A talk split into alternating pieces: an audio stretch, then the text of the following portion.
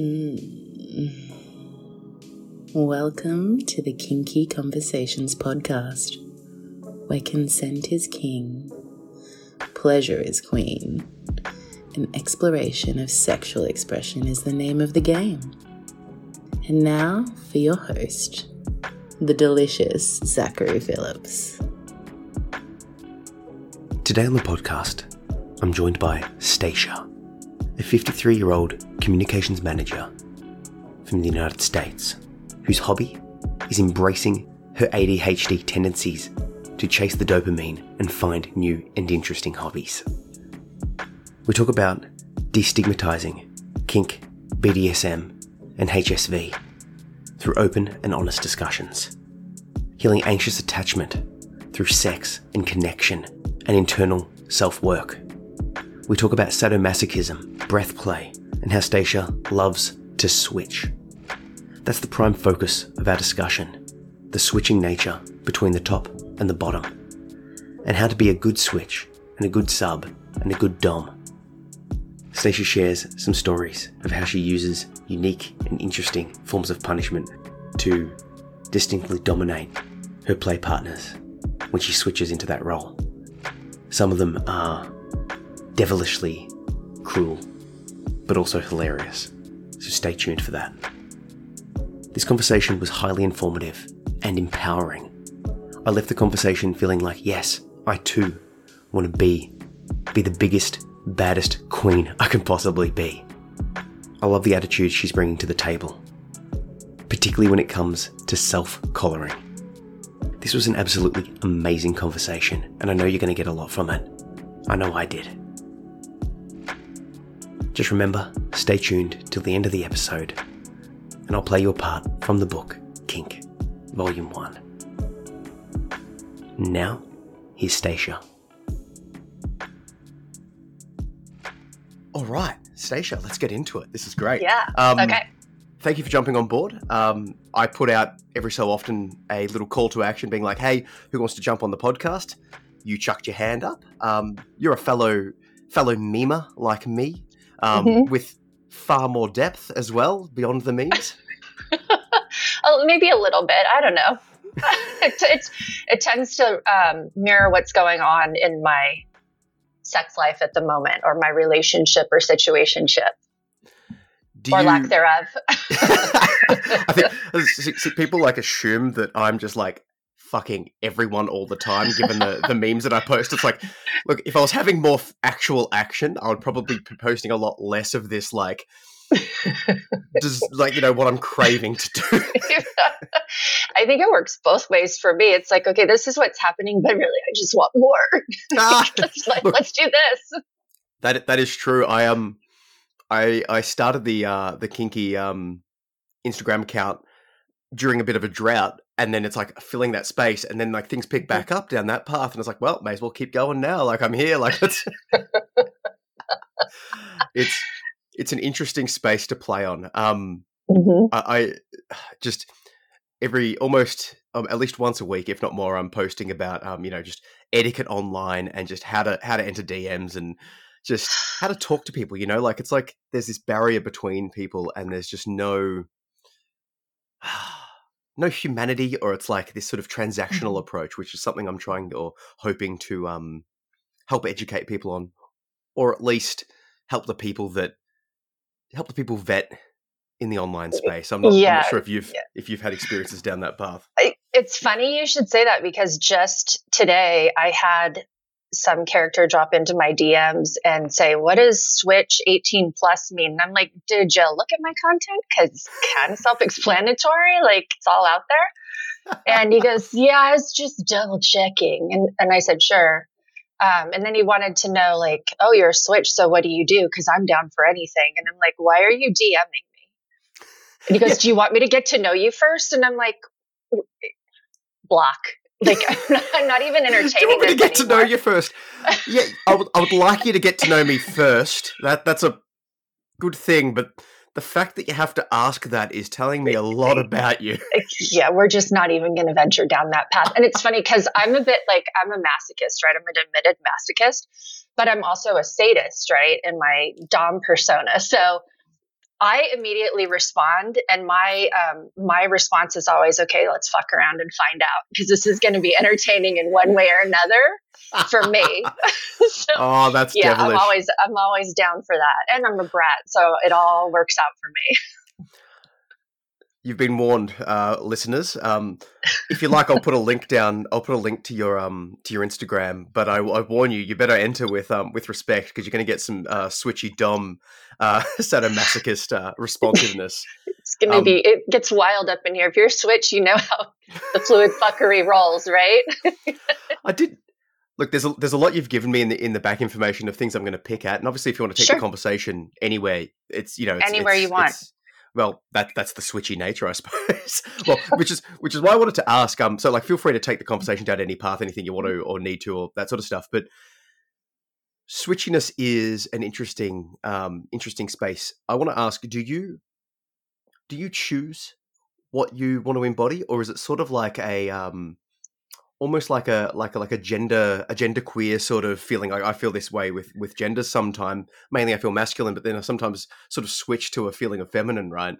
Not often, mm-hmm. but it just it happens, and it's not by choice.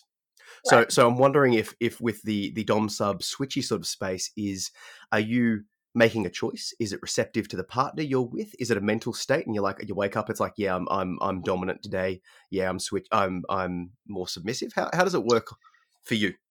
Um so I'm a I'm a switch lean sub. Um, I've always like I've always had a penchant for something kinky. I remember before even knowing what kink is, doing kinky things like. So, um, but I'm also extraordinarily straight. Um, one of my hard limits is women, which is really funny because I I kind of feel like I'm the queen and I need to be the queen at all times. And so that shows up in both ro- roles for me. So as a sub, I don't want to be cucked. I don't want to be I don't want to see like I don't need to see you with somebody someone unless it makes you happy and you want me to watch and there's compersion involved. You know, something like that. Mm. Um and I'm like I'm willing to do that to see see my partner happy. Um, but overall, like I'm the beginning, I'm the alpha and the omega. I'm the beginning and the end. Like it starts with me, it ends with me. And, and, um, so I don't think it's ever embodied, like there's never been an embodiment of gender for me. It's more, uh, it's more along the power exchange. So it's all about power, like giving up power and taking power. And when I take power, I like to, um, I like to see my partner's pleasure, but I also take extraordinary pleasure in creating situations where they're wildly uncomfortable and pushing those boundaries. Um, because that, the, right the, the, chaotic neutral energy chaotic switchy neutral energy that's um, mm-hmm. that's great yeah mm-hmm. it's it's really it's really it's a funny thing um i one of my friends in the community is the funny dom and i don't know if you're familiar with him but um i think i think he, i follow i think i follow yeah he, yeah he's a memester as well he's a sadist dom and he does like peer peer to peer kind of coaching or whatever. Um, he wouldn't call it coaching, advice or just sounding board. But anyways, um, we talk about switches and how people who don't understand switches look at them like, how in the hell do you do that? Because I can't even imagine embodying both because I'm so attached to one. And it does, it does feel like there's this sort of energy that most people seem to prescribe. Like I sort of lean towards dominant. Um, mm-hmm. and I, I, put that back to to like a to past trauma. Like a lot of a lot of stuff comes up with past mm-hmm. trauma within this mm-hmm. space. Mm-hmm. But for me to be able to submit to someone, the amount of trust that I would have to have, um, and also being masculine. Um, I train martial arts, so there's this sort of physicality side that, mm-hmm. like, I know that unless I really gave you up and like you tied me up, or like there was this sort of thing that it's like it's not I couldn't fully submit and like I don't like there's this sort of mental block and then there's this sort of physicality block and it's just there's a lot of things like I'm I'm I've got a friend that's looking at doing shibari and I've um I was thinking like I wanted to go with her to like some classes and stuff I'm not I haven't done anything in that space yet and then I was like oh, maybe I should go down the path of being tied up but you know like exploring that if I feel safe but it's like it's a ooh it's it's a it's it's hard for me you know and I see people on the other side of the spectrum that are totally submissive or in this space they would be totally submissive so i can definitely relate to that like yeah how, yeah. how do you so oh, when you? i when I lean sub, so as a like as a straight woman leaning switch leaning sub, my entire life, especially at my age, right? I'm Gen X, so I'm tail end of the boomers and the idea that women are to be quiet, to be pleasant, and be polite, and all of these things, right? So we're automatically taught to submit to men, regardless. Mm. Um, where I embody the Dom is where I'm getting over the trauma of being put in that space, right? And so that's a challenge for me to come into Dom space and be able to take control away or, or take control and accept submission from a man. And it challenges me to look at a man in a very different way than what that I was raised. It also challenges me to be in a position of power um, when I have trauma where, you know, as a kid, there was corporal punishment and as a young woman exploring her sexuality there was date rape and you know just all of these things that went on with me. And so how do i then embody this powerful person and bring pleasure to this other person? And so it's been extraordinarily healing in for me in letting go of some of those things and embodying my full power as you know a woman who get shit done because my entire life has also been predicated on getting shit done and surviving. So it's this funny little balance and it just kind of came about and it was like, okay, well, I'm going to do that and I have a crop and I'm going to I'm going to unlock cock and ball torture and I'm going to you know, make a man who hates being in his socks when he fucks be in his socks till the oh, very no. end, you know? Oh, oh yeah. that is that is the worst. Yeah. okay, there's, there's, a few serious things I want to go down, but okay, let's yeah. um let's deviate from the serious for a second. Yeah, yeah. I like that fucking in socks. That's terrible. Um, mm-hmm. I um I put out a a little thing just just a couple like yesterday of a little piece of a novel I'm writing. Um, kinky erotica. It's going to be fun. But Ooh. the um it was where a dom the little clip it was where a dom made the sub explicitly and specifically state exactly what she wanted to do. If if the if the sub made it a request or like a like you know can i or maybe Mm-mm, like like explicitly exactly right? And people are responding back like holy shit that's fucking oh yeah yeah in that space it's like you're because we're taught right? Please thank you yes. Know, may just, i but making making the submissive mm-hmm. state exactly what they want. And mm-hmm. the other one was that I saw as a meme. I think I shared it was um, the as a as a punishment, making the submissive write down a list of things that they're happy about themselves. Mm-hmm. mm-hmm. So so so what I want is, do you have any more cruel and unusual punishments along these sort of lines. Um, because let's let's make a um let's make a little a little list because I, I got the psych um, I like the sort of psychological torture a little bit like no mm-hmm, no like mm-hmm. use your words and tell me otherwise like nothing's happening. yeah, yeah. Fucking in socks. That's um, icky. Yeah, I, it's funny because some dudes just leave them on, and uh, and I'm like, can you please take those off? Because ew, nobody wants to just have like you're not going to get traction on the hardwood floor. the traction, like, like practicality speaking here, like. I don't traction. want to, but yeah, there, yeah, traction is oh, it's not overrated. Let me tell you. I, as an aside note to the aside note, I feel more naked if I'm got no clothes on but shoes and socks like that feels more uh-huh. exposed uh-huh. to me than yeah. being fully nude with no like like if I'm fully nude, I'm less nude yeah. than if I've got shoes and socks on. yeah, I, I don't know how Donald Duck walks around with just his shirt on all the time. I seriously don't like that's a kinky motherfucker right there. I mean Hey, if it's a if it's a long shirt, like a like a long skirt, no panties, no no underpants sort of situation, yeah. we're gold. Yeah, but Donald's just letting it all hang out at this point.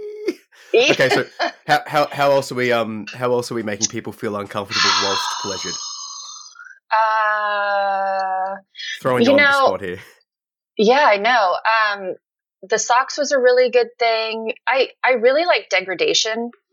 Um, and really like I so I'm kind of weird in that I like to find what people's triggers are and then push on them, right? So you push on a trigger. So someone is like, oh, um, I don't like to be held down. And you're like, oh, okay. And, you know, consensually, no, I don't want to be held down. Okay, well, let's just try holding one hand down. Is that okay? And so kind of pushing those barriers and getting in their head like, oh, I don't know if I want to do that. Uh, okay, but okay. Oh, that's not bad, you know? See, I, I was gonna, I like I like this approach to limit play. Right? There's obviously there's mm-hmm. hard limits, Mm-hmm. But now, now, now, the initial the part of my brain is just like, well, you've said like a hard limit is women, but are you okay uh-huh. holding the wrist of a woman? Are you okay? Like, like where is the actual? Is it so, like you know, there? There is a line that you will have of like the hard limit is here. It's not. It's not like yeah, like you said with that right. hand thing. The like, hard, right. So, so mm. the hard limit for me would be actually uh, would be actually I think engaging in um, oral with a woman or having a woman do oral on me or like just any of the body play that you would get into with a woman. On the other hand, um, I have talked to men who are DOMs uh, or switch lean DOM that I have said, if you want to do that with me in the room, I have to be allowed to torture them with you. So it would be me doing the impact. It would be me degrading. It would be me mm. like in that position of power. And again, it's the it's the queen in the room kind of thing. And I think a lot of that too comes from um, growing up with women being taught that it's competition to have men, right? At least in my generation, it's always competition to get a man. It's like you have to get the man, you have to be the winner, you have to da da da da, da whatever mm. that may be. Um, but also I I've literally kissed women and touched women and it's it does absolutely nothing for me sexually. I would love to say that it does, but torture would be fun for me. It, it hmm. appeals to the sadist in me, right? So anything that I could do to make that person uncomfortable or push that limit while my partner's happily riding the wave of whatever it is they're doing. Yeah. That's, I like see see I like this specificity of limits because I, I, feel that like and this is sort of maybe a bit controversial but i think it's actually very important when done appropriately and well right? Mm-hmm. this is like i feel like this space the dom subspace particularly is about sort of getting deeper and deeper in an understanding of you know from a submissive perspective the the absolute like the true limit. Like you know like like let's let's go and find like you said with like the holding the hand down right? Like like i've had that experience as well. It's like oh i don't like this but then and not obviously like if someone says no or uses a safe word, just stop. I'm not I'm not at right. all saying to push over consent. But right. what I am saying is is that there's this sort of space where you can just play to see where that actual line is. So for mm-hmm. you, there's that line, and you you you're fairly you you understand where your line is. But a lot of people, that line is sort of ambiguous because they haven't explored it. And I feel like there's a lot of um a lot of like inner learning, like almost like a spiritual or a self discovery that you can get from exploring. It's like, okay, well, I don't want to be held down fully and totally. Like, I will tell you when to stop, but yeah, hold my hand down. Okay, so like, and that's sort of like me back to the Shibari idea. It's like, man, I don't want to be controlled and submissive, but I sort of want to explore that. So, where is my limit? Is it my mm-hmm. hand tied to my leg? Is it, you know, like, who knows where it is? I actually don't know. I just know that, like, there's too far down, like there's definitely like a no. But where mm-hmm. does that actual no end? It, mm-hmm. On the day that I choose to play, and obviously, like that that that level can shift depending on the day and all that sort of stuff. Sure. But do you, do you find there's a bit of an exploration, sort of a self discovery aspect to being like that, submissive space, or this, or every space, I suppose? Yeah, well, that's uh, it's funny because um, I was thinking, uh, I'm always thinking, right? ADHD, I'm always thinking. And I, in thinking about having this conversation with you, it's like, how do I, you know, how do you explain that to people that BDSM offers you an opportunity for deep self exploration, not just in your sexuality, but in self awareness um, across the board? And I've done a like I've done a lot of work in therapy um, using acceptance and commitment therapy, yeah, which I'm, is I'm like ex- with, um, yeah, it's like exposures therapy almost. What, what, you like just have to like the happiness trap i think talked about that and it's like um mm-hmm. what is mm-hmm. it you you what's the, um, the unfuck the, yourself unfuck yourself yeah i've read that as well mm-hmm. i wasn't as big a mm-hmm. fan of that book um i found it was a little bit yeah. lacking in in depth that it could have been both of them mm-hmm. actually i found that like people talk about act and then like you get told these books and then they're like yeah that's not so great like you know you need to find like a therapist or someone that actually knows how to do that shit as opposed to the the selling yeah. stuff but there is there is i've definitely had good things personal experience, yeah. but also with ACT. Yeah, hundred percent. Yeah, I've been I've been doing it for ten years now. Um, so it's a it's a constant exploration of what you'll accept and what you won't accept, and what you'll commit to and what you won't commit to, or understanding that whether or not you're willing to do something is ba- when you, when we're uncomfortable essentially so a trigger comes up for us right and we become very uncomfortable and anxious instead of running away from that trigger we sit with the feelings and we identify these feelings that come up with the trigger and we be, we get very very very uncomfortable and we know we know where it's coming from and we know the anxiety it's causing us and why and we're able to identify it and as we begin to identify it and sit with the feeling, every time it comes up, we begin to recognize it for what it is. And the feelings that come along with the trigger dissipate over time. They never fully go away, but we're able to say, oh, um, that's that. And that's gross and I don't like it, but it's here and whatever, I'm going to go on with my day. It's almost like it's putting a um, a name to the demon that's that's haunting mm-hmm. you, right? Like I mm-hmm. I like what you're saying, and like once again, like there's such a connection, like like you said, the this space, the the kinky BDSM sort of space. Yeah, from the outside perspective, it seems like oh, they're just sort of fiends and and and devious people deviants, fucking yeah.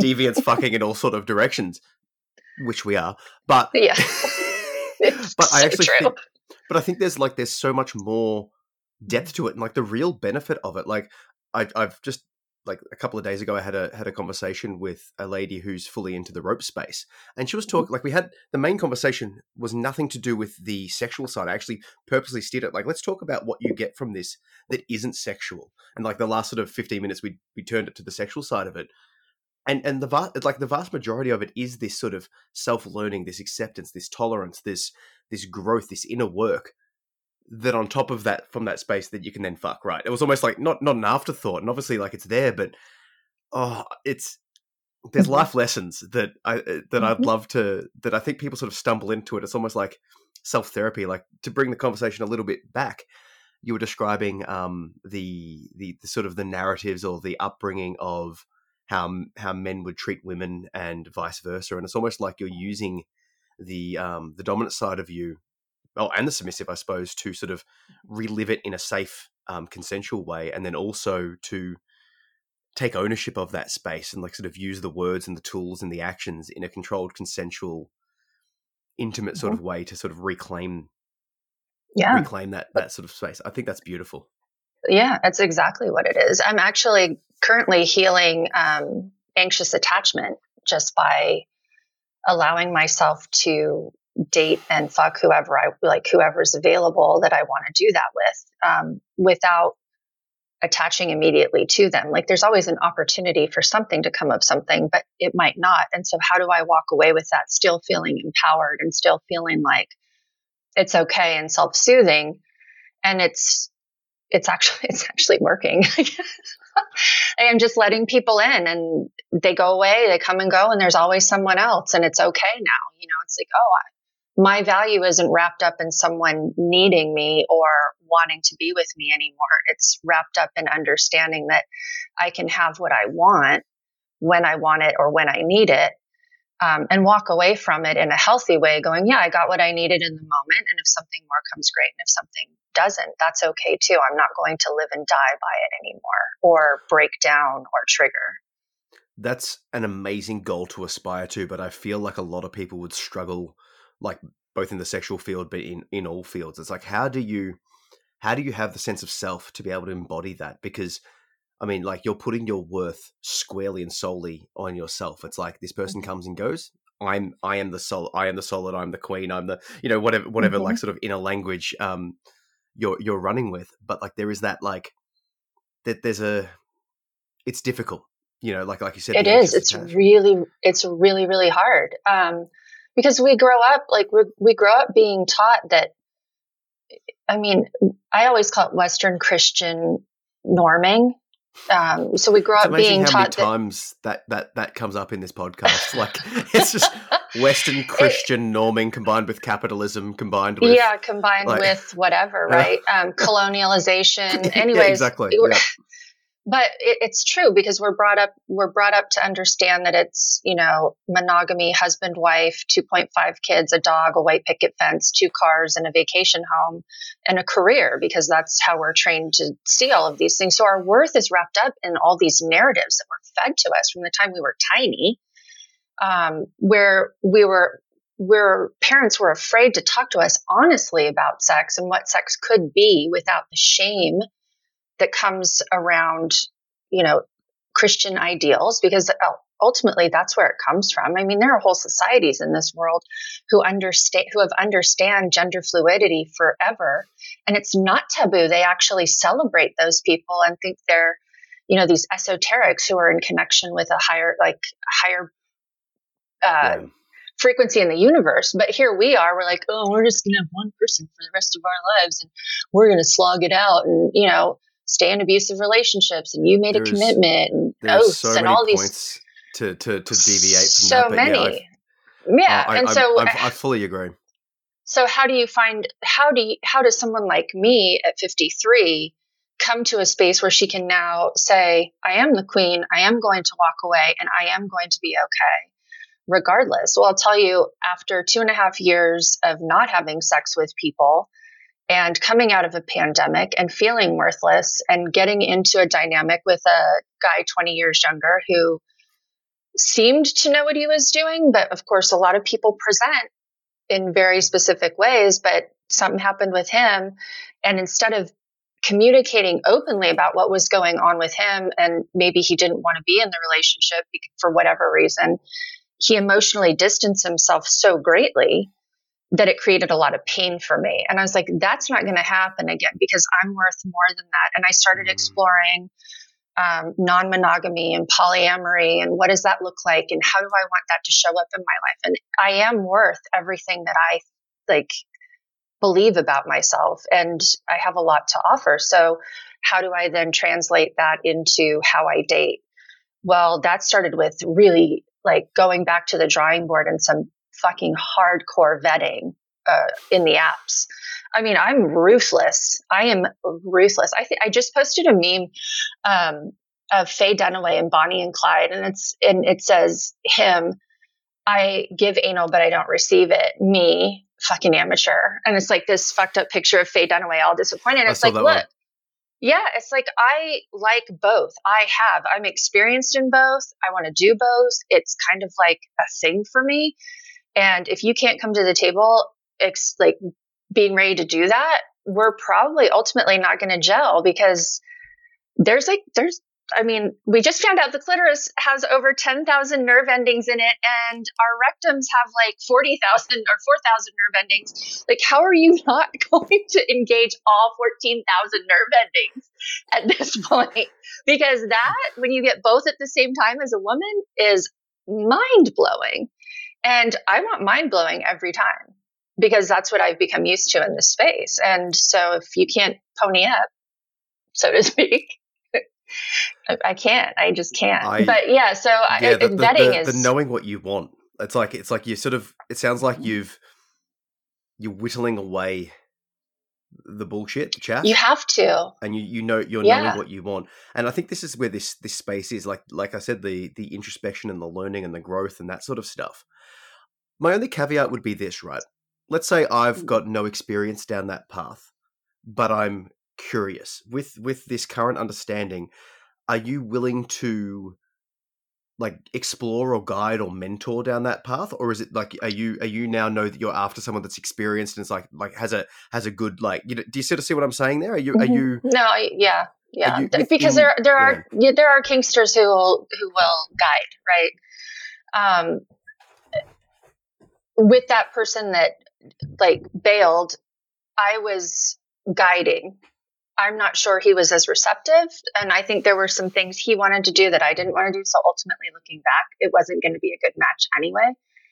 Um, but if I have a partner who has some kink experience and can get down in the bedroom on some level, and they want to explore um, receiving, I can guide receiving. That's not a problem for me. Um, but there has to be some level of experience. I the current um, I go back to this because it's so frustrating. The current the current status of Feeld, which is where I think a lot of us wind up or FET life, which I that that place blows my mind. I can't even navigate that space. It's like a fucking warehouse where there's no signs and you're like wandering through going, I don't know where in the hell I'm supposed to go here. But anyways, I digress. That's a whole other conversation. Um, but Feeld um, since the since there were a couple of mainstream publications that kind of outed the space has there's a lot of um, inexperienced kinksters on there right now right? Or people who are wanting to be more kinky or exploring their kinks at various ages. And you can tell right away you know and it's like no that's going to be a minus sign. That's going to be a heart. That's going to be a minus. and it's basically any cis het white guy who says oh i'm an alpha or i'm naturally dominant. It's like i, I can't. I, I'm almost I, I, to the point of just ignoring every person that has Alpha Dom Wolf in their name. Um, oh my god! I mean, Gir- girth one two three. Like girth one two three. Oh my um, god! Oh, look.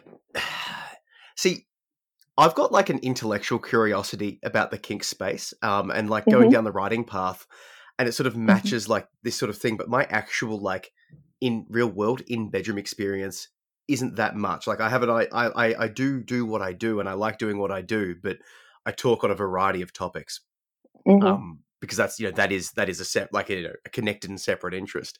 So mm-hmm. I like to mm-hmm. be able to have these conversations because you get to sort of explore the different spaces and, and stuff. Like I said with the shibari yeah. or, or what you're saying with the anal stuff now. Like there's these different spaces that people will mm-hmm. play in, and it's you know unlimited, right? Yeah. Yeah. So so there's so you're saying there's like a, a certain group of people or a certain group of dominants that will enjoy the leading and the guiding and the showing. Mm-hmm. But you you want to have someone that comes to the table with, with something. Some yeah. Well, just something. Like if you don't okay. If you don't know where a clitoris is, if you um, if you don't know how to eat pussy, and there are a lot of people who don't know pussy, um, and you you just don't know how to just kind of make it happen based on how like just just basic communication and like human interaction. I mean, you can talk and you can have fun and you can do all the things. Um, but if you can't hear someone go, yeah, that's not working for me, and you're still trying to do it, that, that's a problem. Like, we're not going to go there with you. I, I like, I can't fix that if you're not that willing seems, to listen. That seems exceedingly reasonable.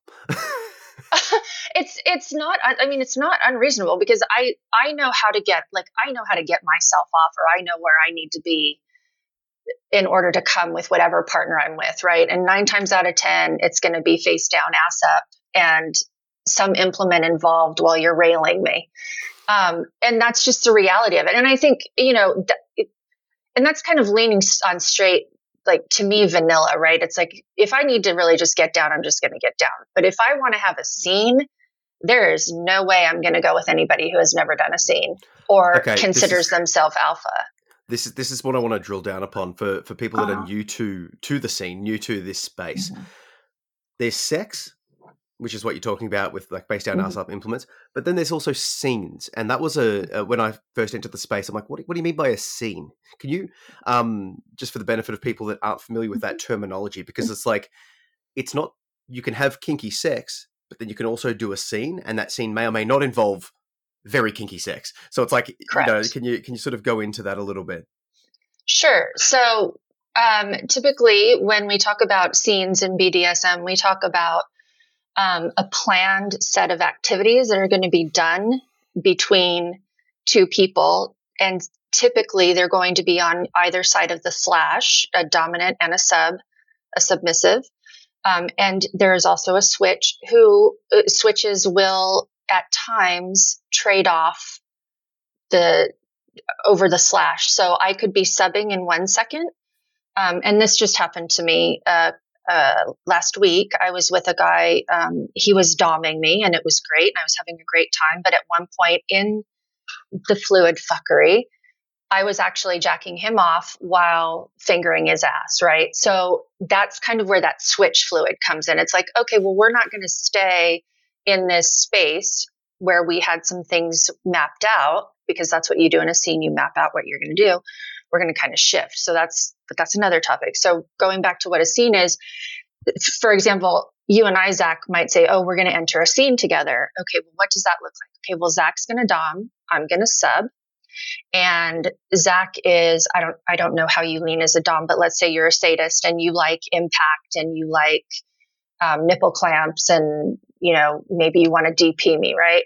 And so we would negotiate those things prior to going into the bedroom and we would talk about what our hard limits are, what our soft limits are, what limits we can push, or what limits we're looking to explore pushing with one another. Um, I would tell you, Zach, what my sub looks like in terms of, you know, she's bratty, she's a masochist.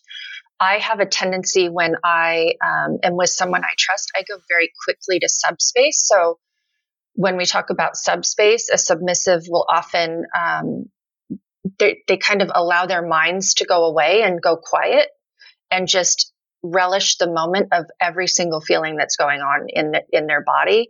And i also happen to as i get deeper into subspace and i orgasm i actually like transport outside of my body where my body just takes over and it takes a minute for my mind to come back into play and i have to be kind of brought back. And I need to tell you those things and articulate those things so that you're not afraid or scared or you know how to bring me back or I tell you, give me 15 minutes alone, go shower, I'll be in in a minute, whatever that looks like. So when we talk about a scene, we talk about creating a safe space in which we're going to do very specific things to one another. We, there can be role play involved or not.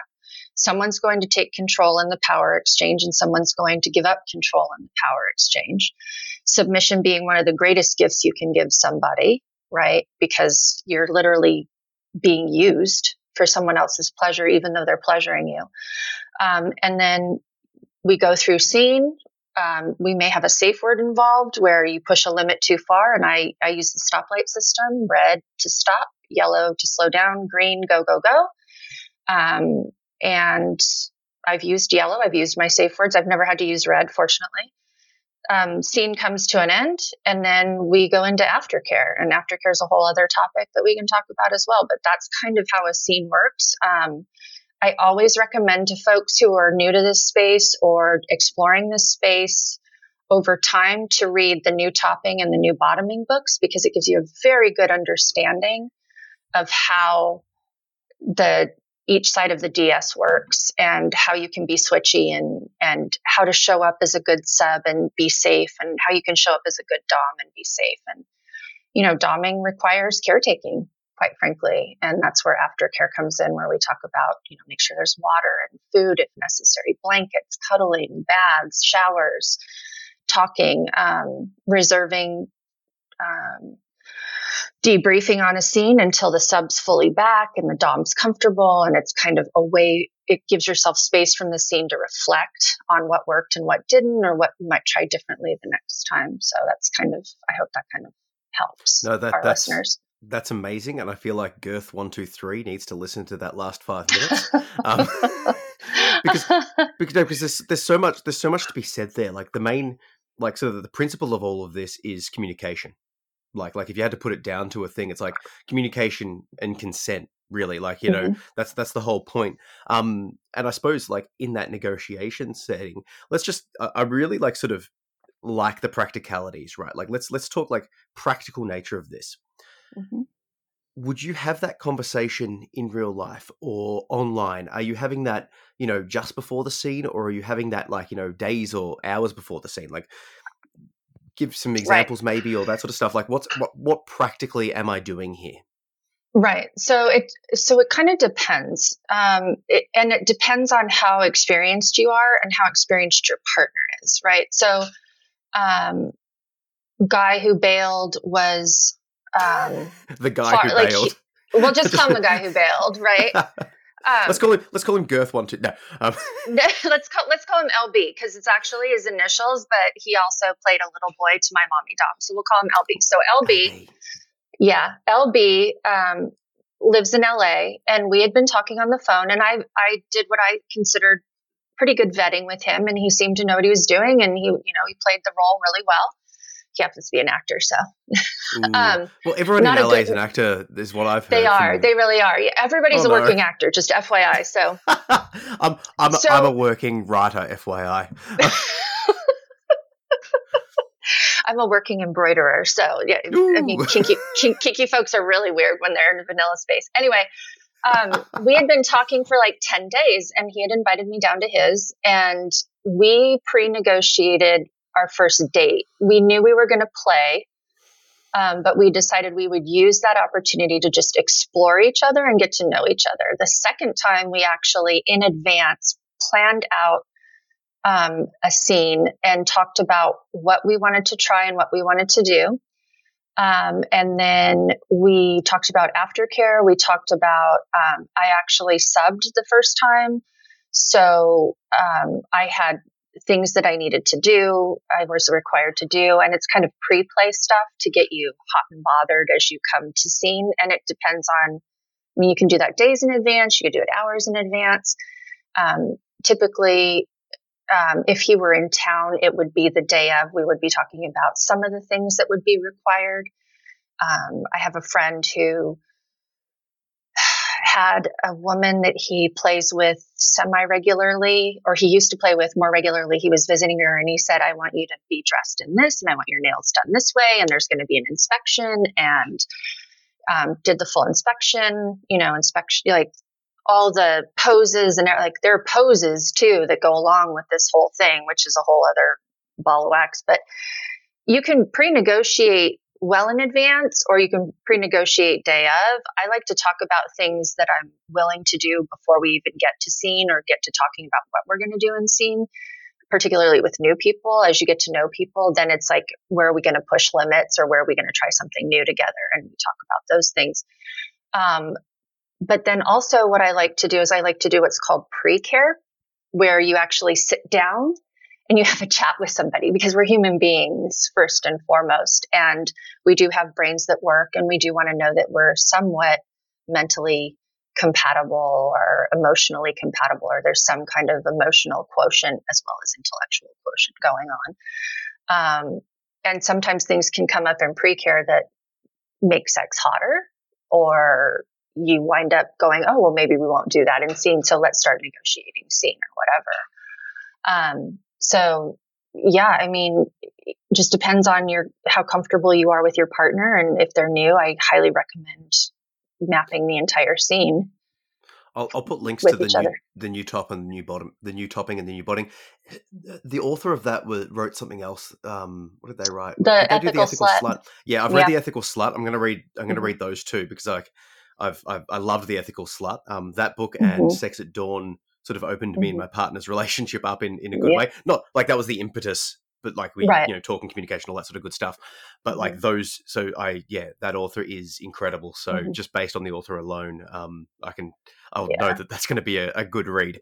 Um, yeah just to be just to be clear, uh, mm-hmm. if you negotiate something in the scene and during the scene you realize you don't want it, you're more than willing to deviate from the scene and say no, or like use the safe I, I words and that sort of stuff. I call safe. Yeah, I'll call a safe word. Um, I actually, I last week when I met this new person, um, I there's a whole other conversation about this, but I, I went in cold. I, like I went in cold. There's a whole other conversation. We'll, we'll there's so many conversations. yeah.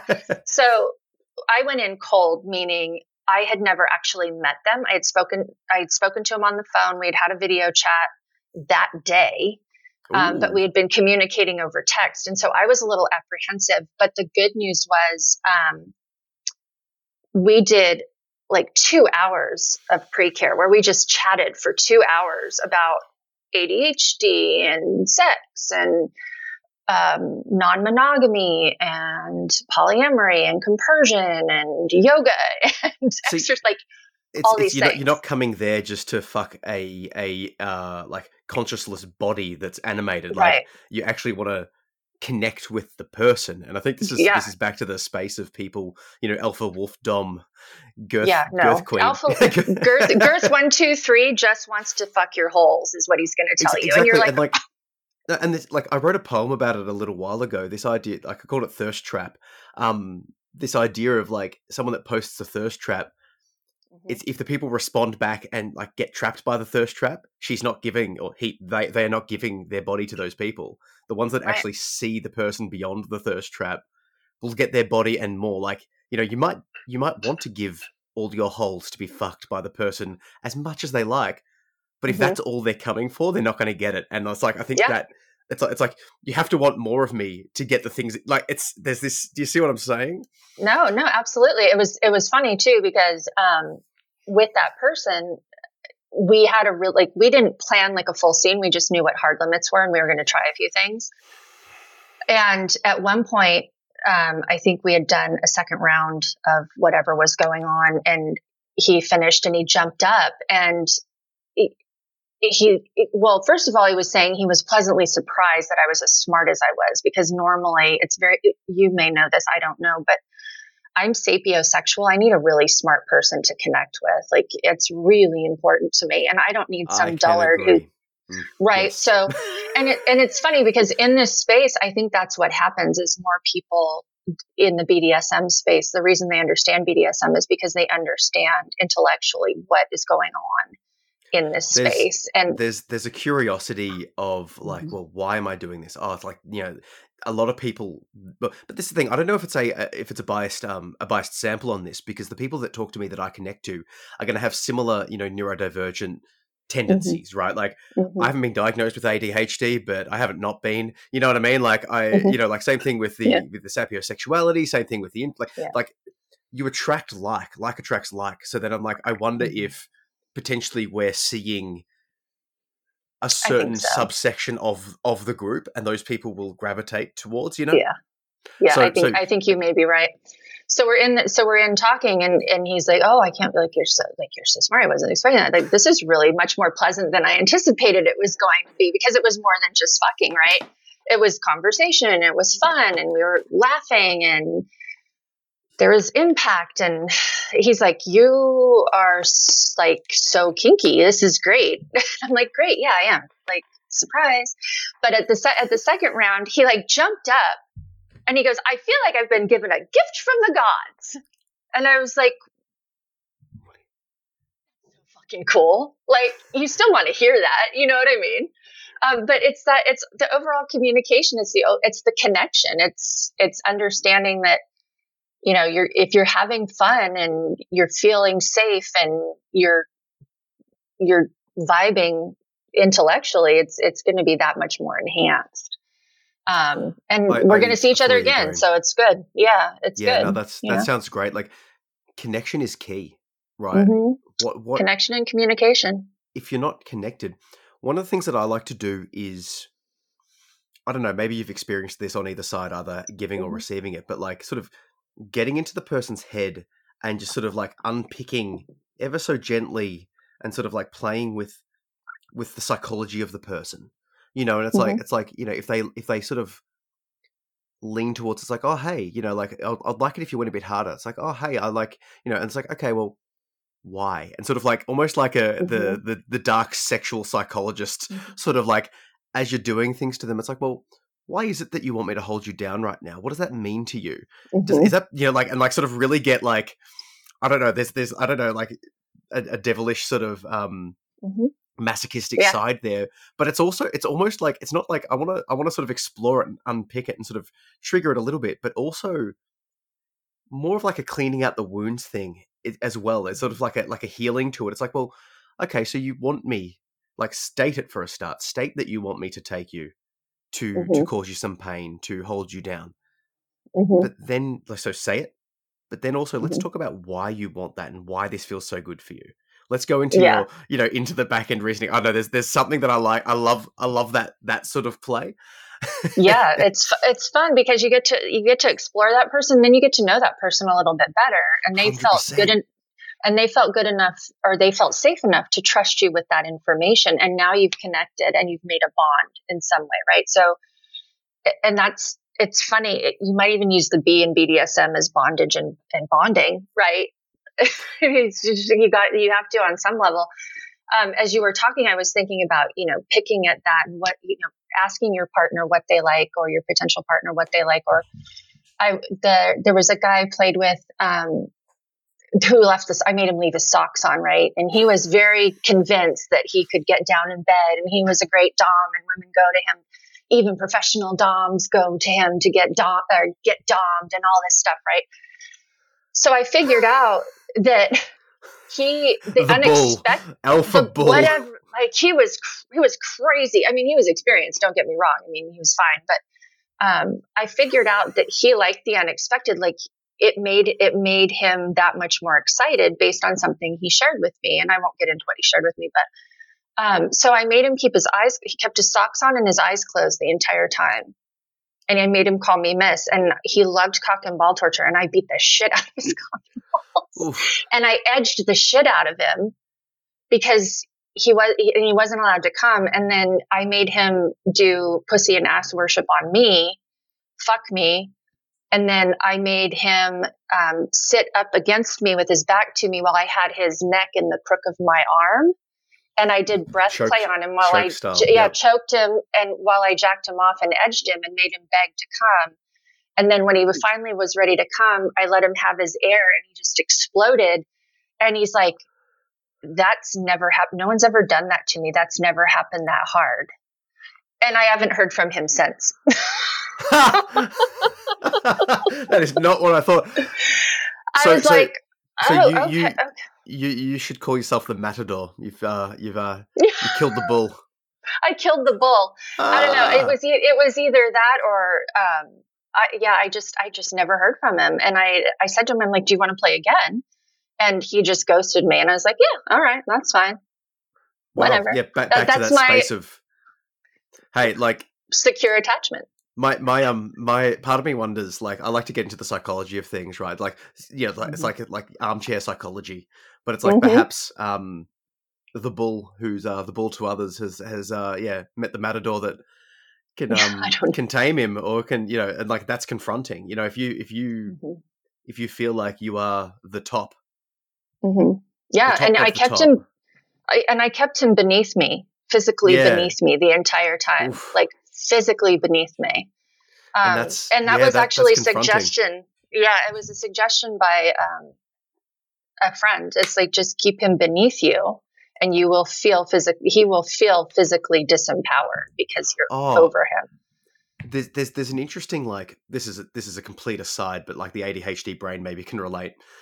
Mm-hmm but it, it, relates to this, right? A tribe, a tribe of people. I was listening to the traditional culture, and the the king of kings would come and like this would would do this to the sort of like the island king. So I imagine there's like an emperor and then like kings of the island.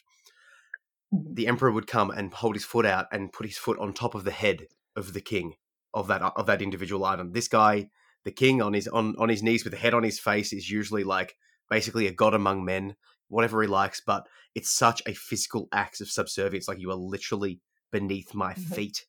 It's like there's there's such a powerful psychology to being.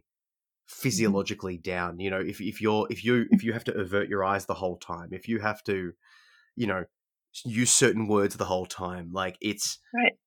It's it's like certain music being played. Like we're not immune to psychological disturbance no matter how powerful you right. think you are as a person if you're yeah if you're physically lower down that itself just like standing over someone just that mm. alone i mean maybe mm-hmm. maybe that's why there's this idea of like you know the typical dominant male should be taller than the typically submissive female just for that one power distance alone i'm looking down on you you're looking up to me you know what i mean like there's mm-hmm. something something mm-hmm. to be mm-hmm. said about physical presence you know, I, I, I think you're exactly right. And um, I, I also think um, men, I, men and women, men more typically like to get trampled or trampled. stepped on. Yeah, stepped on. You know, they, they like, they, there's a thing with that. Um, but I think that has to do with it as well. And it, it becomes hierarchical, right? Again, it's that Western ideology or that, um, it, it, it goes toward culture, right? Everybody, every, somebody is in full power somewhere right? And so we have to give up that power and that and and then by giving up that power we question our worth are we worth again it comes to worth are we worth being treated this way or is our worth defined by this and ultimately um, it, that's where i think in bdsm you let go it's like well I'm still worthy. And and I think eh, as you were talking too, eh, the thing about the switching is that at any moment a switch takes power. Like they they grab power from one another, but they're willing to do that. And it's what makes it so exciting. It's like, oh, I'm going to submit now. She's going to treat me horribly. I love it. Oh my God, he's going to, he's going to rail me with a blah, blah, blah. And I'm just going to love it, you know? Um, and it's just, it's just, it's all dynamics. It's all power exchange. It's all, you know, making sure you find what works for you and know that if it works for you and not someone else, it's okay. Like it's totally fine. There's no judgment, there's no shame. I, I have two questions that I would like you to go mm-hmm. down and feel free to play either one. What happens when two switches come together? Mm-hmm. And or and or two. Um, how do you dominate someone when you step into that space that is physically stronger than you? As in like that could stop could stop what's happening should they just get up and leave. You know what I mean? Like, so mm-hmm. so feel free to answer either of those questions or both. Um, um. So the first one was sw- how do you switch? No, no, no. What happens when two switches come together and play? Have oh, you, when two you, when two yeah. switches come together and play, it's magic. It's magic. It's like Ooh. yeah, some uh, a Dom uh, again. Um, my one of my friends, um, he's like it's like a blinding light because you can't unless you understand it you you'll never understand it. You're just like how do they do this? Um, I, we call ourselves magical because in any moment regardless of how deep in subspace the sub is or how much control the dom has like uh, two switches come together in the sub in the moment can literally just give a look to a dom, dom and go i just need to peg you right fucking now. And they're like oh! And they're like okay because it it opens up all of these options for you right? So it it goes beyond just one side of the slash and it becomes both sides of the slash where you trust someone enough to kind of have that fluidity and seeing um, and like I said with this person the other night, he was full dom. I mean, I was subspace, forced orgasms, lots of impact. I walked away with just a bruised ass, like crazy. And then in the next second, I'm over him and I'm dominating him and I am I'm edging him and I'm telling him, you tell me when you're at a 9 and you're coming at a 10 and he did. And it's again, it's giving up that power and giving someone else that power to provide you the pleasure that you need. And typically, switch energy is really funny. You can tell switches, they're just, um, they don't, they, they carry both sides. It's just kind of, uh, it's just minorly chaotic the entire time. Whereas if someone's like a straight up Dom, they tend to be pretty rigid and mm. subs a straight up sub tends to be pretty flexible and malleable and sweet and you know I've had guys come to me and say, I want to, I want to sub for you. And, and I'm like, you can't, like, there's no way you can because I need you at any given moment to take over and you're going to need me to take over and you're going to need to take over. So it's like this weird, unless you're one or you get to a space and everybody can get to that space, right? Kinks unlock all the time, or you find someone you trust and you're like, maybe I want to try that, or I want to push that limit, or oh, I, I really enjoyed having that remote vibrating butt plug in my ass for two hours while I was doing this other thing and you were controlling it. But that was kind of that was kind of fun. So um, I always say say to people, you know, regardless of how you feel about whatever side of the slash you're on, keep an open mind because at some point, especially like you looking at Shibari, if you want to be tied, you're gonna have to trust somebody. And once you begin to trust someone in that space, things start unlocking in these really funny ways. I mean, you know, I'm, I'm not a huge fan of urine and feces, but this one guy was like, I'll be your human toilet. And I'm like, how about you just be my human toilet paper? That's kind of cool. Mm. Like, who knew that would unlock? Like, I don't want you yeah. anywhere near that. Oh, but go ahead and clean me. That's that's fine. You want to watch me go? That'd be great. Get on your knees and watch me go. Yeah. Okay. Like it, it just yep. it, it appeals, you know, it just appeals in some way. And you're like, oh, mm. oh wait, that that's happening right now. Oh, all right. You know? Who knows? So that's kind of, I, I hope that kind of explained it.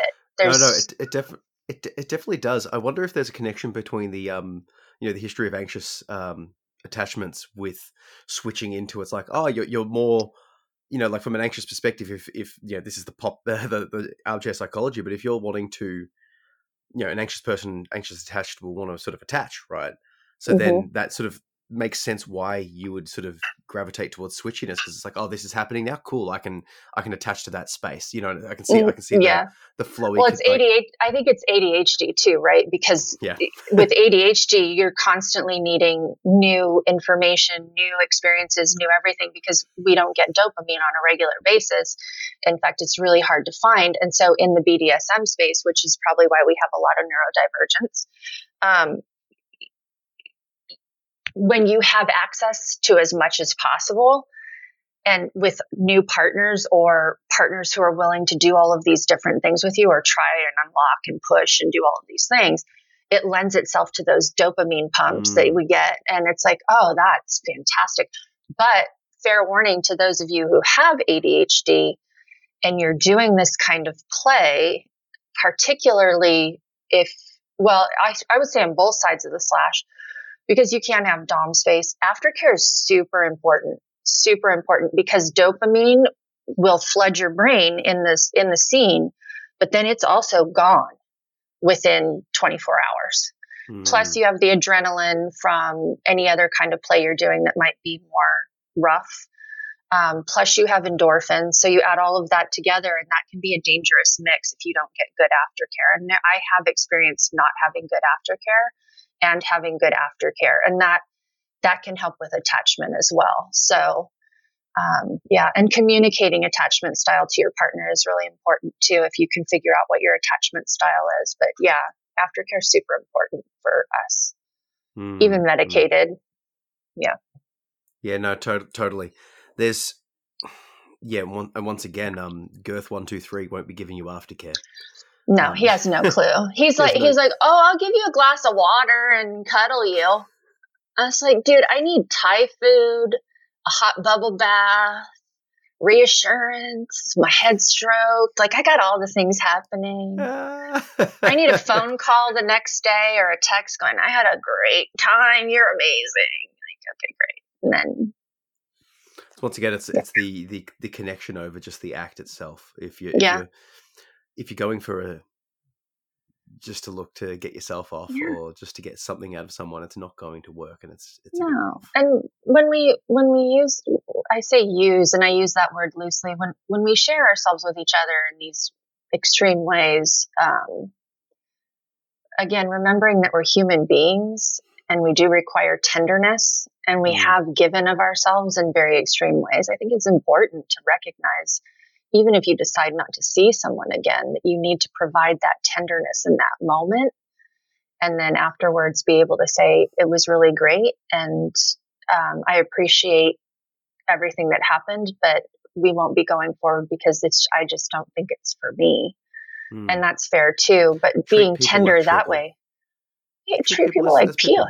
Yeah, and just be kind. And and that's that's the other thing I appreciate too is embedding now um, if kinks don't match up, I simply say, I don't think our kinks are going to match up. And I really wish you good luck. And, and I've had guys who are not really kinky or in the BDSM scene go, thanks for saying that. It was nice matching with you.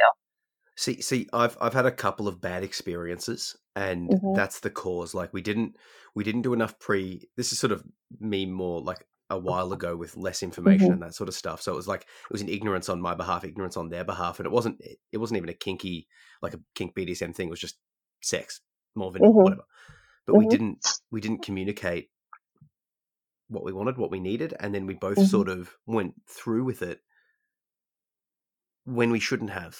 You know what I mean? It didn't mm-hmm. feel quite right. Mm-hmm. Um, but it was sort of like we we said we were going to do stuff, so we sort of did stuff, and it just didn't wasn't bad, but it was just, eh, you know, it was like yeah. we could have yeah. like I like that language. It's like I just don't think our kinks are going to match up. Mm-hmm. Yeah, I, I respectfully. Respectfully, I mean, yeah. again, going going back, circling all the way back to the beginning of my penchant for anal sex. um, this guy's like, yeah, I, I, I won't take it, and there's and there's a taboo around it with men, you know, because it's considered, you know, there's a homophobia around it. It's like, no, you have nerve endings in there that are amazing. Like you have to admit, when you take a really good dump, feels good There's Yeah. nerve endings in there. Yeah. But you can also you can also acquire those feelings once you learn how to receive anal. Those that those nerve endings are daylight on fire and they're like, "Oh, hey, that's anal orgasms are phenomenal." And men have prostates that are that have tons of nerve endings in them as well. And so It's- being able to go back and say, "You don't like that, but I can give you so much pleasure and it gives me pleasure to give that kind of pleasure and I get like it's so fun."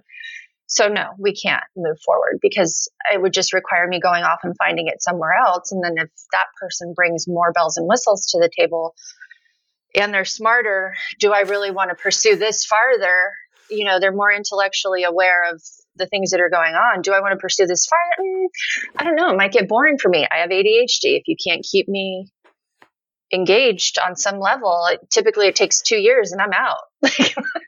you get two good years, you can do it and then you're gone. But yeah, so I, yeah, it's just communication is everything and, and identifying what you want and need. And again, that like we've talked about is self exploration in the space. Um, you know, masturbate, use all the tools for masturbation. Hit yourself with something on the ass and see if you like it. You know, warm yourself up. You, you can do all of these things yourself. Before I use a toy on someone, I use it on myself to see how to use it, what's going to feel good, what's not. Like, I, I feel like there's like just just going back to like the the the male anal sort of gay stigma sort of situation. yeah, It's really interesting to me. There's so many different narratives that that you know we're in society. Society gives you narratives. You know the Judeo-Christian Western mm-hmm. thing, like we were saying back in the day.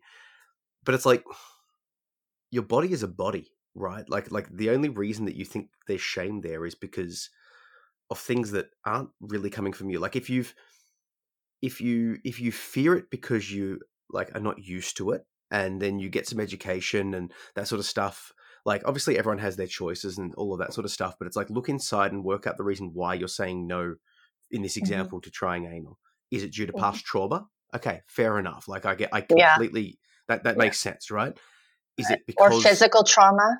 yeah that, that's what i mean yeah like like Mhm. like there, there'll be there, or, or issues with injuries and illness fine Right, right right, right. is it due to a general vague feeling that you got from high school of not wanting to be gay? Maybe we can start to unpick a little bit of that, um, Mhm. a little bit of that sort of space.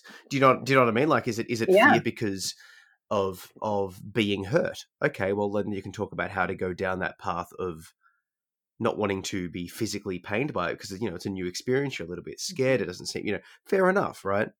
Mhm. why why where is your no and once again it's back to that self exploration why are you saying no to this there's there's different Yeah. reasons to say no and some of them it's, it's hard to say things are more or less valid but i would like to say there's things that i would like to challenge more or less as in like i can push back on societal norms a little bit more than i can push back upon past trauma do you know what i mean Exa- well, yeah, no, exactly. Like we never, which is why we always have these conversations, right? So where does that trauma happen? Like, it, did it was it psychological trauma? Was it physical trauma? Is it again um, a health related issue? I mean, there are women who have had endometriosis who have severe scarring, vaginal Hmm. scarring, and uterine scarring, where sex is extraordinarily painful. But there are other ways to have sex, and so we explore those ways. And with men, you know, were you raped?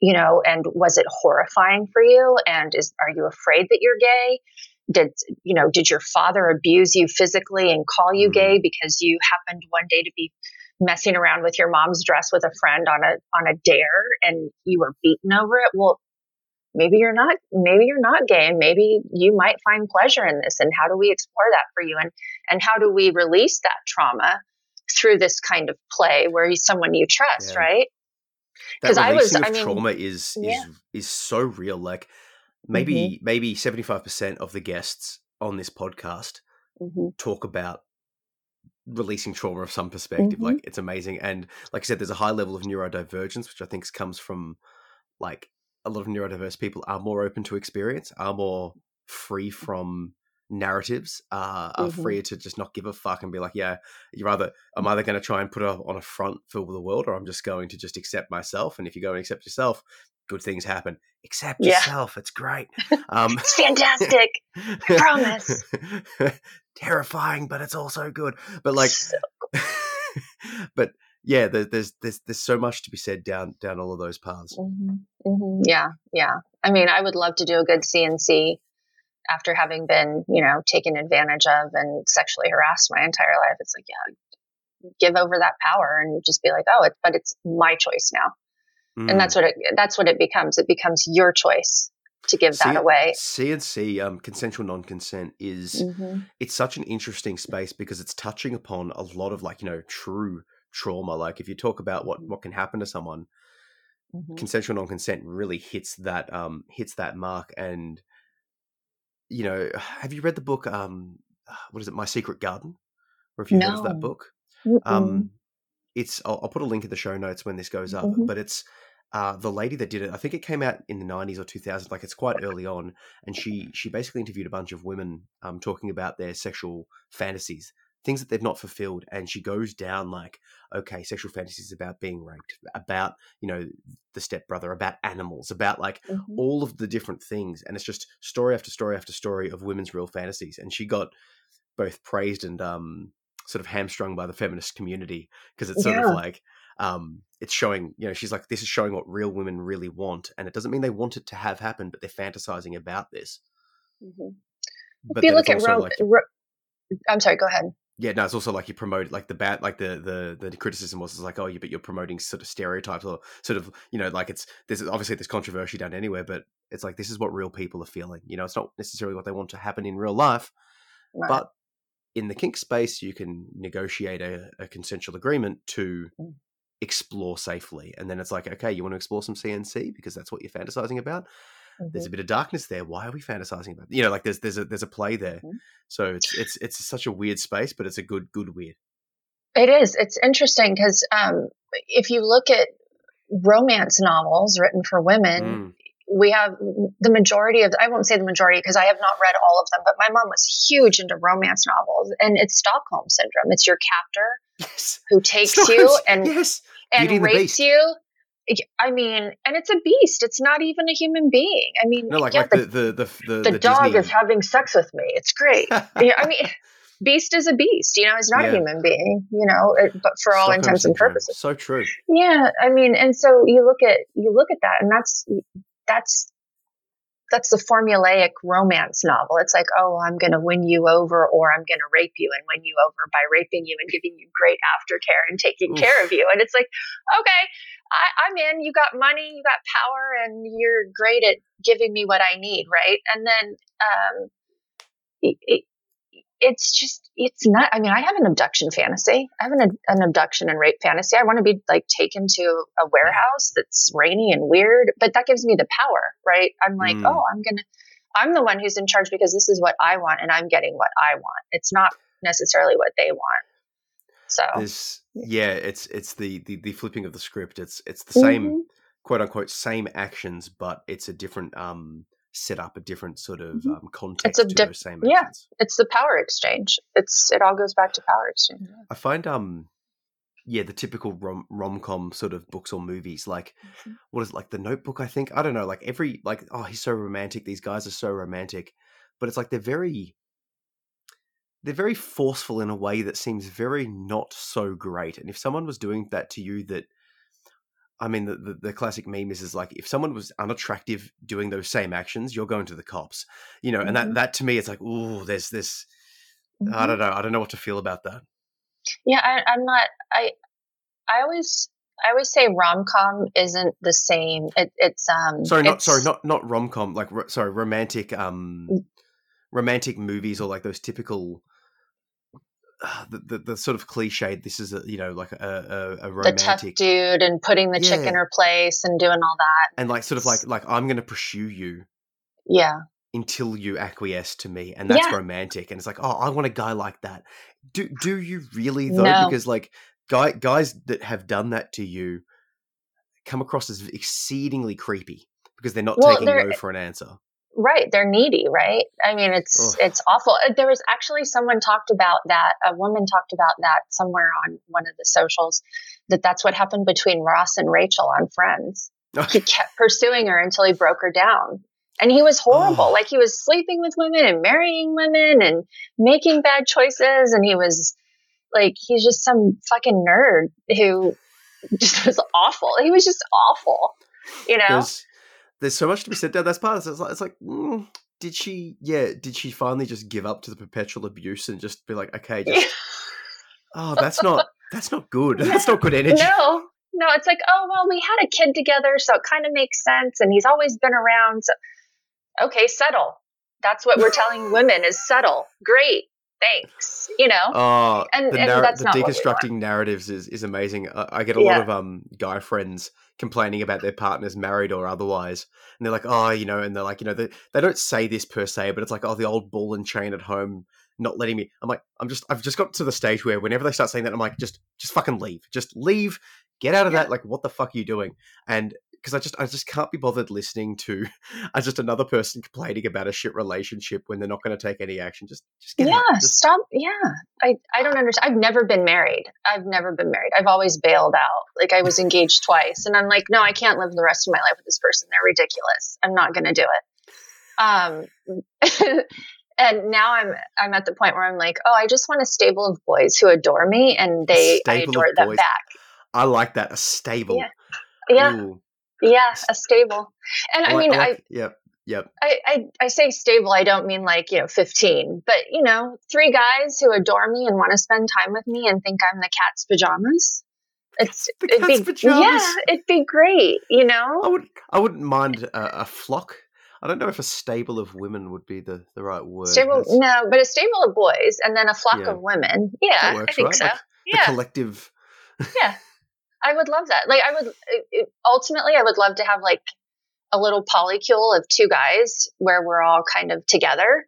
Mm, um, and and they have their people and they're my people and we're our people and then they can be together or not i don't care and then like a long distance dynamic who is just fun to fuck around with and loves me and sends me gifts and vice versa and i just want all the love is ultimately what i want and it's been difficult to find people who want to buy into that but but why can't you pursue it? i am you know what I mean? pursuing it No, and that, and that's that's exactly my Yeah. point. We we Yeah. settle on the narratives of the world and just be like, okay, like I look at this once again. There's learnings here for real world for work, Mhm. right? So mm-hmm. for whatever reason, I can't work full time. I can do three to four days consistent. Three days is my is my preference at a prop quote unquote proper job, Mm-hmm. and then I need sort of like different alternative income streams. But that Mhm. that approach to work life, you know, I'm I'm putting out books and growing a Patreon. Support me on Patreon. Um, um, I'm growing this all of these different spaces because that's like it's almost like the polyamory of work. Mhm. It's not Yeah. normal, but why can't I have it all if I push for it, if I try for it, if I take steps, if I work for it? Why can't I get Yeah. the work life that I want to support the life that I want to live? And similarly, that same lesson, it's like, well, Mhm. why can't I have the the the the sex life, the interaction, the relationships? you can You've just got to push for it. You've just got to know. yeah you just gotta You've you just gotta know what you're looking for i, I mean Mm. it, we call them designer relationships for a reason Mm, I mean, ultimately, you know, is there a person right now I'm interested in? Yes. Do I know if it's going to work out? No. If it did work out, all of our kinks match up really well. And we're both neurodivergent and we're both super smart. If it did work out, it'd be great. Like I would want him as one of a, one of two primaries potentially, right? And we would design whatever it looked like Head- for him head horse in the stable. head horse in the stable. Well, I would want two head horses, and then I would want a third, and maybe some random fourth that's like a satellite or a comet. And it's fun, and we stay in touch, and you know whatever. But I like I like that co- like the idea of a comet. That's a good good um Mhm. good analogy. Yeah. Yeah, I would I would love a comet. You know, where you meet someone super cool, and you're like, oh wow, you're great, and I enjoy spending time with you, and I get to see you every so often. And it's like Christmas, right? It's like, oh, I get this treat. It's that time of year, or whatever it But looks see, like. see, this is like like take sex out of the equation. I think people's Mhm. relationships non-sexually have all of those dynamics. They you have a couple do. of core friends. Like I've got a friend that I would consider like a like using this terminology like a comet.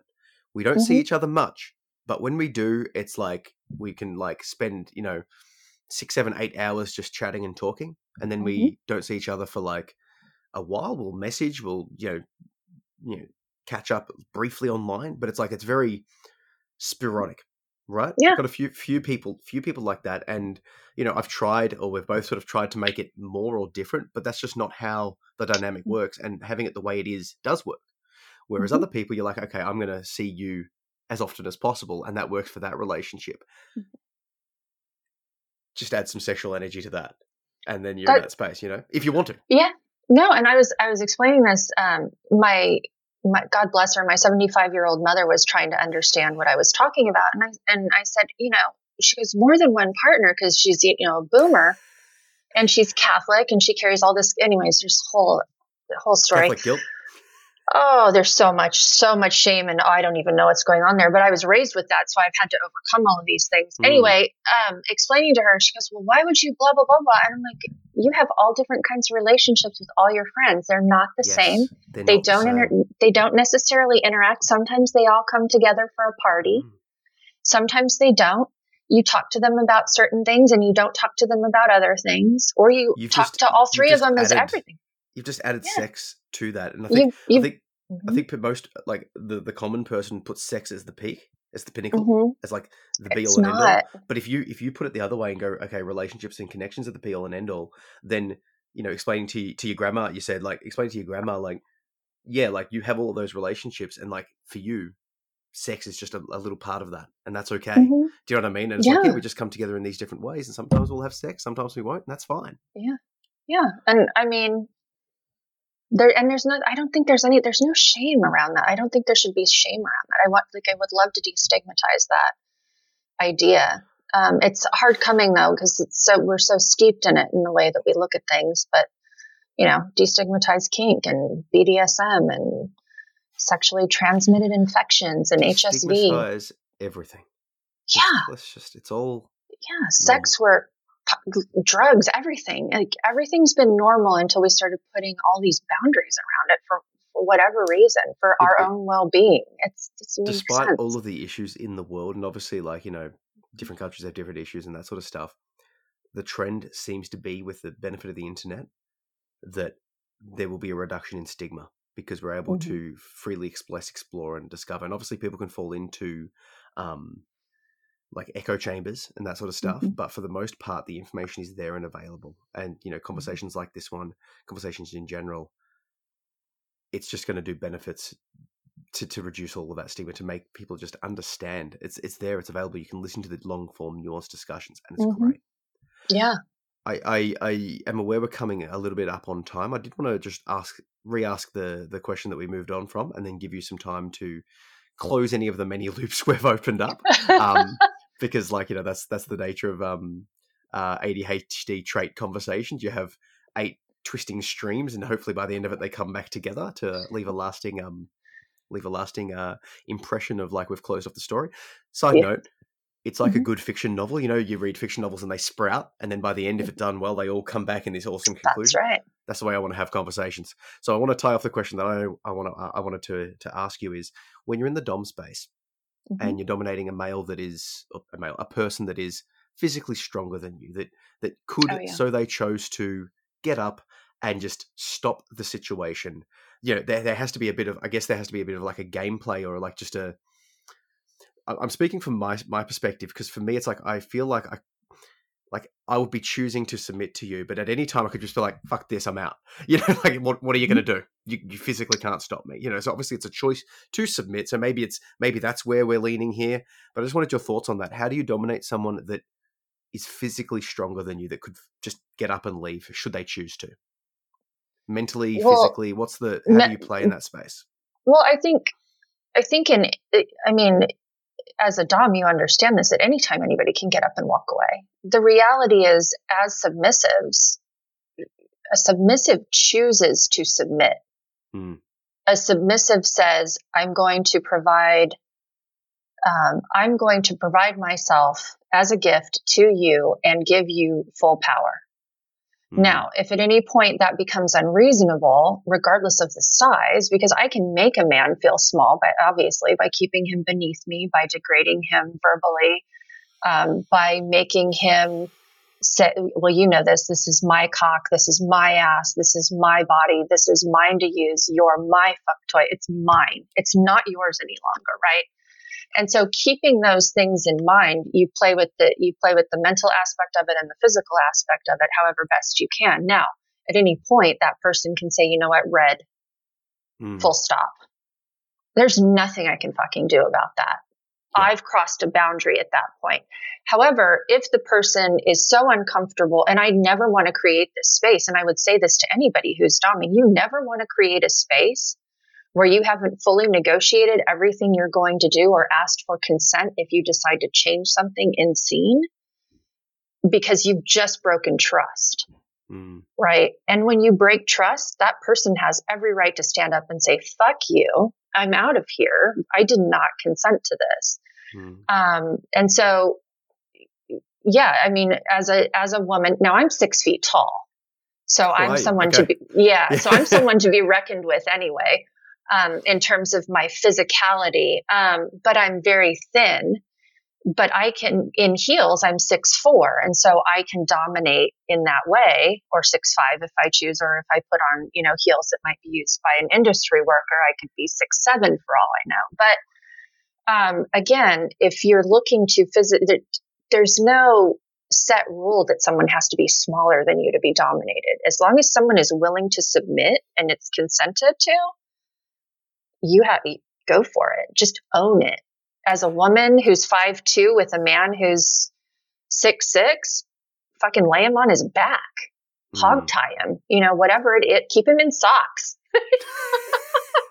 I love that. Just keep him you in know? socks. That's so yeah. Good. Or or or just put on some wacky suspenders. Like I I said to my brother, he's like every time you go to L.A.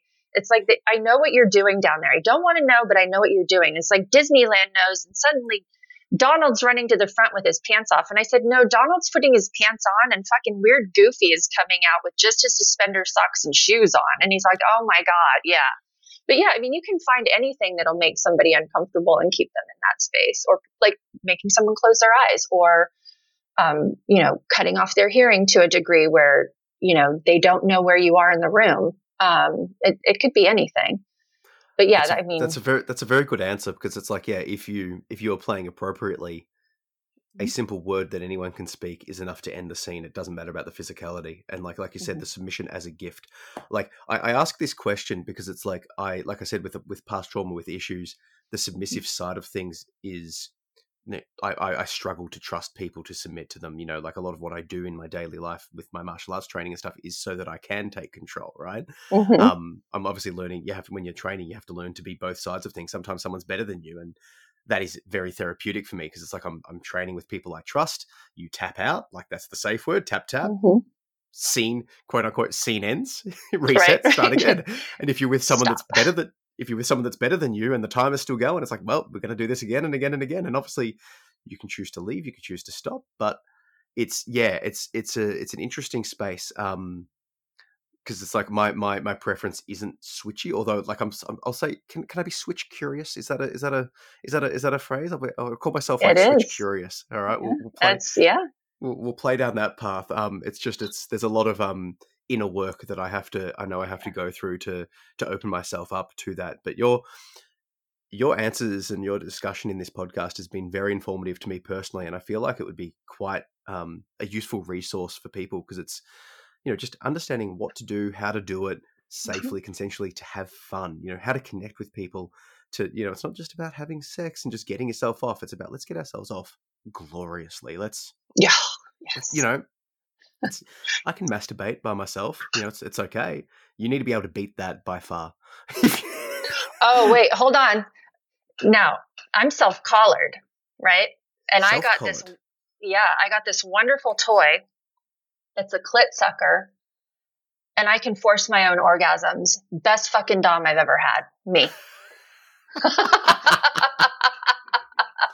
I highly recommend it. Any women who are listening and you want to know about self collaring and being your own dom, just hit me up on Instagram. I'll take you in the DMs. okay, hang on. Let's like just please just give me a little bit of a, a little bit of an understanding here. Self collaring. So like people talk about collaring, it's like, oh, this person owns me. I'm wear literally potentially wearing an actual collar. Right. Of someone that they've given you, it's like I, I'm owned to this thing. You see it on the Instagram. They put the little locked, locked, uh, mm-hmm. locked collar um, emoji, yep. and um, you know, all of that good stuff. How do you self collar and then self dom? So when you self collar, you basically take the role of owning yourself as opposed to someone owning you, right? Because collaring typically takes place when someone you've decided to enter into the um, MS, right? Master slave realm, so to speak. It doesn't always have to be master slave, but it's it's typically ownership or a deep commitment to the person that you're you're in this dynamic with. Mm. Um, I just had uh, some online um, peers slash friends. Um, he collared her, and they're very happy, and they've never met in person, and they're just over the moon. They have long distance anyway. So when you self collar, you own yourself. So for me, self collaring meant really hardcore vetting. It meant self care for myself as opposed to someone directing my self care. I absolutely sure- love love this. This is great. It's like yeah. um there's this there's the not I, am I'm aware of the non-sexual version. It's like you know step into your empowerment, like all no. of that space. It's like no, collar yourself. No, collar yourself. Like it's the most empowering thing you can do because what That's you've amazing. essentially said, what you say it is, I am so valuable that I've decided that nobody's going to get this unless I say they can have it. And no one's going to yes. collar me until I take my own collar off. And you might have to share the collar with me. Um, oh, and by the way, I'm going to drink 64 fluid ounces of water a day. I'm going to make sure I eat, regardless of how anxious yes. I am, even if it's like three bites. I'm going to make myself go outside and take the dog for a walk. I'm going to go to the gym even when I am so sore I can't move. Like I have T Rex arms from my bicep. I love this. You know, Yes. Yeah, and so you just you take ownership and you go, okay, I'm going to shower today. Um, oh, it's day four. I'm going to wash my hair. Yeah, I, I, look. I spoke to my psychologist. She did not in any way use these terms. Um, mm-hmm. her responsibility was like, you know, be the parent for yourself that you didn't have. Mm-hmm. Um, which uh, in this space, it's really nice. You know, it's, to, it's, in this space, it makes it that much more fun. No, and so, I, I, love it. It's it's this is great. yeah, and so when I you know when I'm down to play with myself, depending on what I'm doing, I have a brand new thruster. You know, I'm like full on pleasuring myself, and I can fantasize about whatever the fuck I want, or I can get off so fast and have you know, four orgasms where I'm holding my own breath, doing my own breath play that I give myself a headache and can't walk and I need to go sit down for a minute. You know, it's like, oh, wait, oh, whoa, hold on. this, is this great. is awesome. It's, it's, yeah, I love this self empowerment, self collaring. Mm-hmm. I am, I like, I'm, I'm stealing that term. This is, um, yeah, do it for uh, yourself.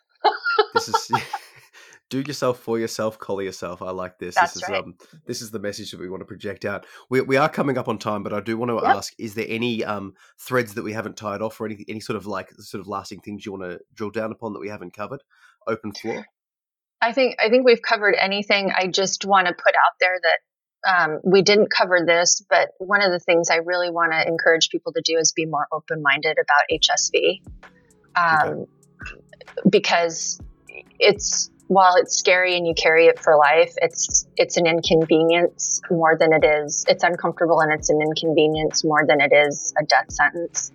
Mm. And it's a livable situation. I have it. I have one oral, and it hardly shows up anymore um, with a daily antiviral, and it's really manageable. And I have never transmitted it. So just things to stay open minded about when vetting partners don't automatically give up on someone just because they have this thing. They're probably taking mm. care of themselves, and it's a lot to carry because of the stigma around it, but it's really not that big a deal. Yeah, and I guess that, that comes back to the open and honest communication. It's like, hey, mm-hmm. this is this is a factor. I've got it done. This is how we do things safely, and not just for mm-hmm. HSV, but for for anything. For like anything, either, yeah. You know, for if anything. you've had a conversation that's not out yet, um, it was like um, with kink abilities. Um, you know um, two two people on the podcast talking about how they play with or within the disability space and it's the mm-hmm. you know mm-hmm. it's a similar sort of sort of feel just like hey this is what i this is what i have this is the thing but mm-hmm. it's not like you know there is a lot of stigma down all these different mm. paths like yeah just talk be open yeah right? just yeah i mean i put it right out on Feeld that this is what i have and it probably lessens my chance with people but if those people are going to consider that a you know something that they can't deal with they're not my person anyway so of course yeah. Yeah. I mean, yeah. And if you want to explore switching, you can, I'll coach you through. I'll be your pro switch. pro switch. Thank you very much. All right, I'll put I'll put um, a link to your your social for some of the fun memes. Um, mm-hmm. I'll chuck the links to those books that we mentioned. And yeah, thank you so much for your time jumping on. This has been uh, very informative and engaging, and I think it's going to help a lot of people.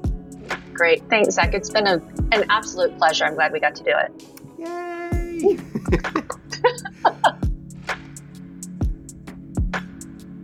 just want to give a super special thank you to Stacia for jumping on board the podcast. Like I said in the intro, this conversation was super empowering. I really resonate with the idea of healing from anxious attachments.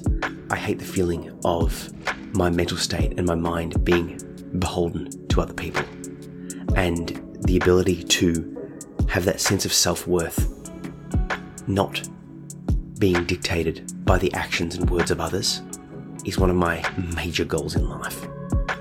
And you know, the more intimate you are with the person, i.e., sex, the harder it is to have that separation, or at least in my mind. So, Stacia's a little bit of a role model for me in this stage because, yeah, that's something to attain. I've put a link in the show notes to her Instagram account so you can follow along, as well as to the books that we mentioned in the interview. If you'd like to support the podcast, you can do so in a number of ways. The absolute best way would be to just to tell someone about it. Give it a rate and review, talk it up, share, be like, hey, this would be good for you to listen to. Or, I really enjoyed this, it's a bit hot. but beyond that, if you like, you can grab yourself a copy of Kink Volume 1 the ebook is only a couple of bucks, and I narrate the audio. Or you could consider jumping on board the Patreon. Patreon supporters on the $5 per month tier get early access to all podcast episodes, exclusive access to the Sultry Soundbites, and the Kinky Community Discord channel, as well as a bunch more benefits and bonuses. But beyond that, the support helps me to be able to dedicate the time to connect, edit, record, and upload all of the podcasts that I've got up as well as commit more time to writing and sharing all of the memes on the Instagram. so if you value that, if you want those bonuses, please consider signing up to the Patreon. You could also support yourself and support the podcast by heading over to honeyplaybox.com for any of your play based needs. You'll get 20% off store wide on all toys, ties, whips, chains, everything when you use the coupon code KINKY at checkout. And now, I'll leave you with a piece from the book Kink, Volume 1. Have a great day. The Siren's Call. Heed this warning, one and all. Temptations abound that you may befall. A bounty of women just a click away, ready and willing, no need to pay. Every position, perversion, and pleasure every fantasy possible, fulfilled forever. All you need to do is open your phone, press a few buttons, then get yourself alone. What we have here are the sirens of old, pulling men off course and taking their gold. With their songs and their bodies, they do tempt, and not even the most pious can keep themselves exempt. The sirens would pose, prance, and start to sing They'll promise to do literally everything. Whispering deeds that could rouse the dead, forcing all men to stop thinking with their head. Now you may say that none of this really matters, but if left unchecked, your life will end in tatters. What happens when we watch people fucking like rabbits? What does that do to our nocturnal habits? How can a real woman possibly hope to match the perfect bodies boobs, or snatch. Of those sirens that you can easily summon exactly what you want at the click of a button. Reality is distorted by such perfection. It takes away the chance at real connection. If you're hoping your lady will act like a siren, you'll miss all the sexiness that's worth admiring. It's not her job to put on a show, yet here she is and she's ready to go but now you can't even get it up. Not even when she gives you a hearty warm up. Then you'll blame her for not doing it right, for wearing the wrong clothes or not being so tight. When really the sirens have made you totally numb, sexually impotent, and socially dumb. But what does it matter when you can find online every variation of sex you could possibly divine? Do you want to see a nun sucking her thumb? Whilst a furry sticks a dildo into her bum? Just search a few minutes for a visual feast. A few more clicks and you'll be watching a priest. Nothing in real life will ever compare to all those things the sirens choose to share. But forgotten will be the dirty words said, or all the smut you've had in a real bed. Lost will be the memories of true debauchery, like how she used her tongue like an act of sorcery. Or the time she dressed up in thigh high boots, or when she chose not to wear her swimsuits. Those things all happened, and they happened to you. But the siren's call has left you in the loo. If you think you're not trapped, just take this test. Try going a week without observing a siren's breast. Don't watch or click or view them at all. Be honest, how long did it take for you to fall? If the siren's call was instead labelled a drug, you'd be considered an addict, a fiend, a bug. But because most men are trapped as well, no one acknowledges their internal hell. So heed this warning, one and all. Temptations abound that you may befall. A bounty of women just a click away. Ready and willing, no need to pay.